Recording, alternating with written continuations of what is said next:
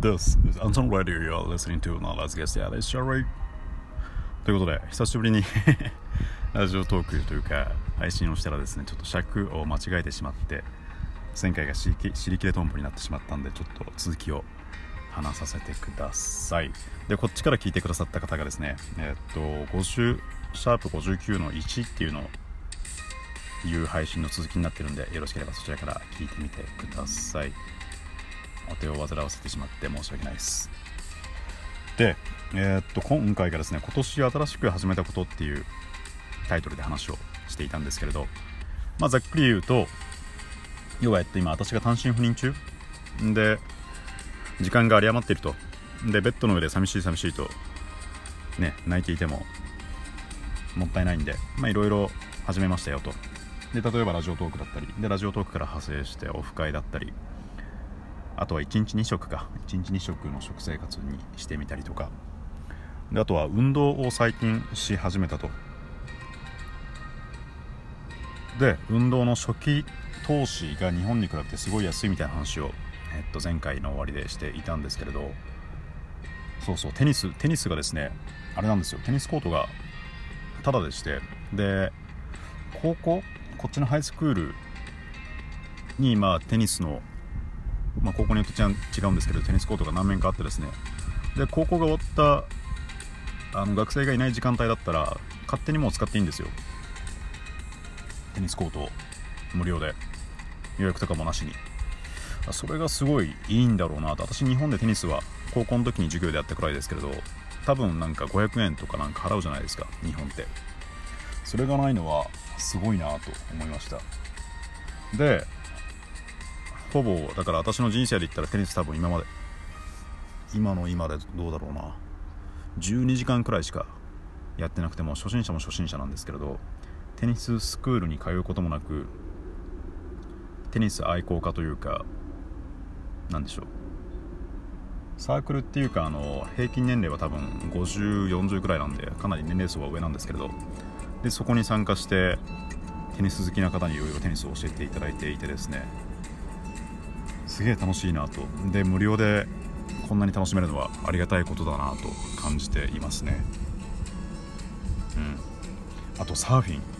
サーフィンがサーフィンやってるっていうか私 あのサーフィン人生でこの間初めて行っただけで全然やったことないんですけどやばいですねサーフィン。めちゃめちゃ気持ちよかったです。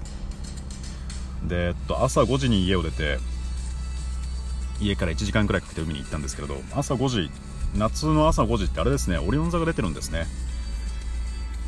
でオリオン座が出ていてまず冬を思い出してでだんだん空が白地も中好きな曲を聴きながら海に向かって。でまあまあまだサーフィン人生の中でどれくらいだろう。4時間くらいしかしてないんですけれどなんだろうなんかね絵の中絵というかなんか絵画の中海の絵画の中を押されながら進んでいく感覚体験というかちょっと下品ですけれど精通と同じくらい気持ちよかったですね。もうびっくりしましたサーフィン。すごいですね。でこう海に浮いてるとすごいピースフルというか本当になんか絵の中にいる感じなんですよ。絵画の中に。でうまく波に乗れるとそのなんか絵画の中をグーグーっとなんかなんだろうなビーチというか浜辺にズームインしていく感じ。あと数週間くらいで立てるようになるのが目的なんですけれど今回初めての時はですねパドリングとボードの上に座るのとあとは膝立ちになりながらのサーフィンだけだったんですけれどそれでもすごいめちゃめちゃ楽しかったですね。すごい気持ちよかったです。テニスもここ数週間くらいであのいわゆる何力強く打ってもホームランにならずに思いっきり打ってもある程度まっすぐ進むようになったんですけれどそれも気持ちいいなとは思うんですけれどサーフィンはまた桁違いというかダントツで気持ちよかったですね、うん、ちょっとここ数週間は私はサーフィンにのめり込んできます。でこのえー、っと何？今年新しく始めたこと？っていう話をまあまとめるとあれですね。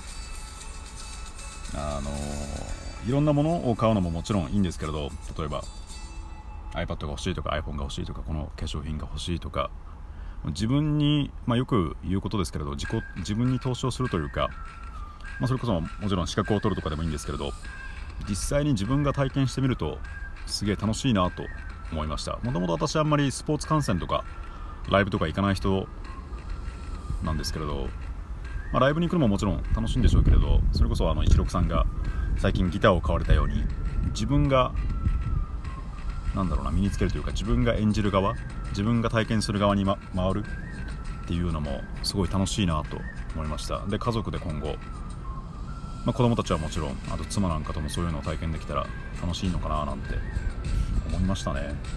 30にしてまだやってないことがたくさんあるんでですね。とりあえずサーフィンはびっくりしました。めちゃめちゃ気持ちよかったです。であのロサンゼルスに来ることあったらまだ教えられるほどうまくないんですけど海には連れてくんでですね。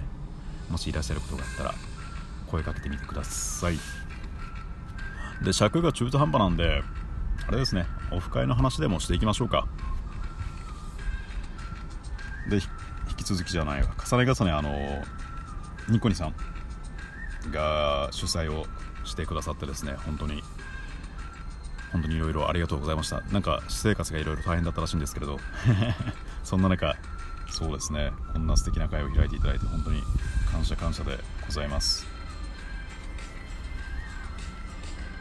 で残りが7分残りが4分か5分か。まあではゆったりあのオフ会に参加された方の印象なんかを話していこうと思うんですけれどまあ純不動でまずはニコニさんですね。ニコニさんは顔を見るのはあのオフ会自体が今回が2回目だったんで、まあ、外見は知っていたんですけれどあれですね。あのスカイプとかツイッターで言われていたあのスタイルがいいっていうニコニさん筋トレ部にも入ってるんですけれどうん。そうですね。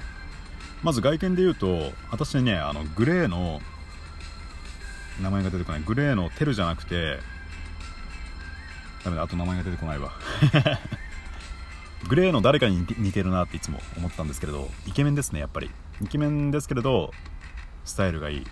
え、っとねテルじゃなくてうん分かんない。でもグレーの誰か。テルじゃない人。に似てます。ニコニさん。イケメンですね。でスタイルがいいです。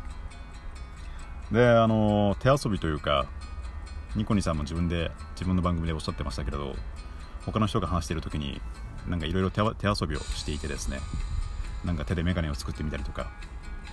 で私もそれに乗じていたずらをするみたいな多分そういう性格というかなんか暇を持て余してなんか遊んじゃうところいたずらをするところ似てるんだなと思いました。あ時間がない。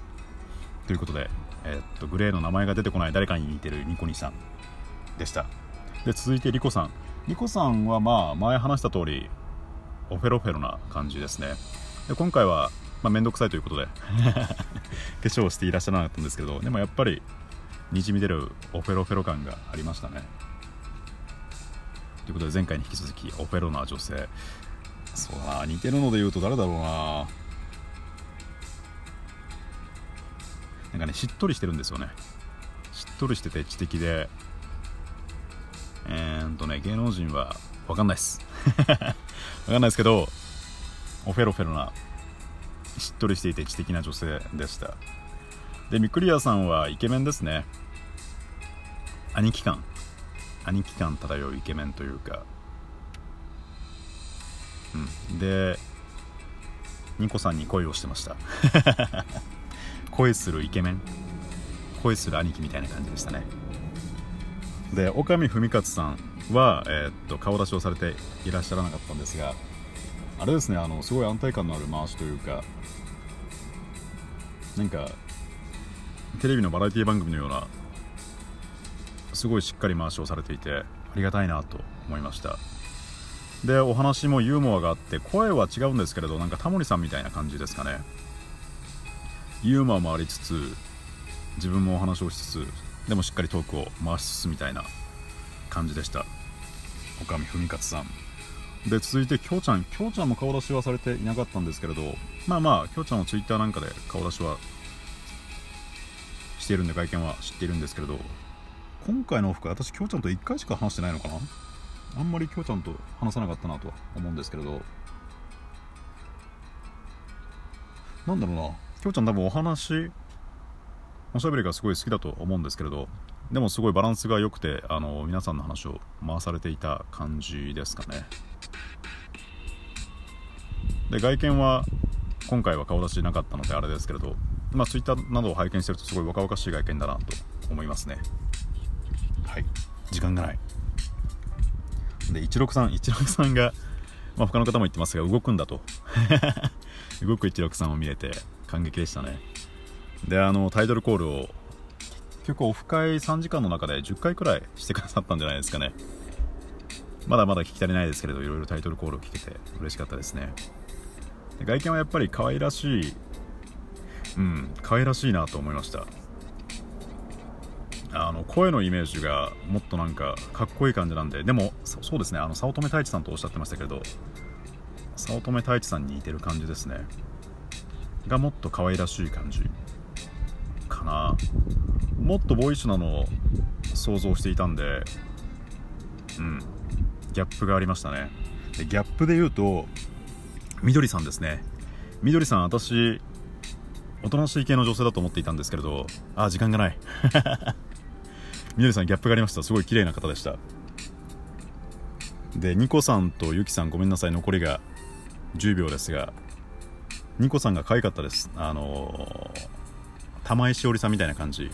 でユッキーはごめん時間がないわ。かっこよかったっす。ごめんねユッキー。